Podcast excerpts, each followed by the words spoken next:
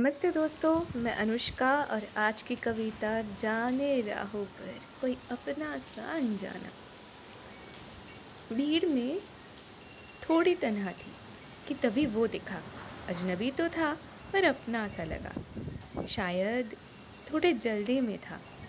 थोड़ी तीव्रता हुई, पर पलट कर नहीं देखी। अब मुसाफिर हूँ यूँ पीछे मुड़कर देखने की आदत नहीं।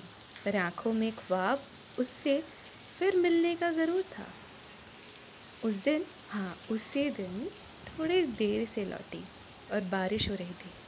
अब बारिश से तो मेरा पुराना रिश्ता है। इन बूंदों में भीगना मुझे बहुत पसंद है। थोड़े देर में एक आदमी दिखा, बाहें फैलाए, उसी बारिश में भीगता हुआ। कद कुछ, पाँच सात गहरी आँखें, होठों पर मुस्कान और चेहरे पर सुकून। लग तो वही रहा था, पर अब बारिश और तेज़ हुई। तो अब खाली रास्ते में भागने के सिवा कोई और विकल्प तो नहीं था। पर हाँ नज़र को थोड़ी ठंडक ज़रूर मिली कि मेरी तरह बारिश के पीछे पागल यहाँ कोई और भी था। रोज़ की ज़िंदगी में रफ्तार तो तेज़ ही थी। उस दिन घर से निकलने में थोड़ी देर हुई। तो कैब लेना पड़ा। कैब में दो बुकिंग थी, फिर वही इत्तेफाक, हम फिर मिले। शक्ल पहचाना था।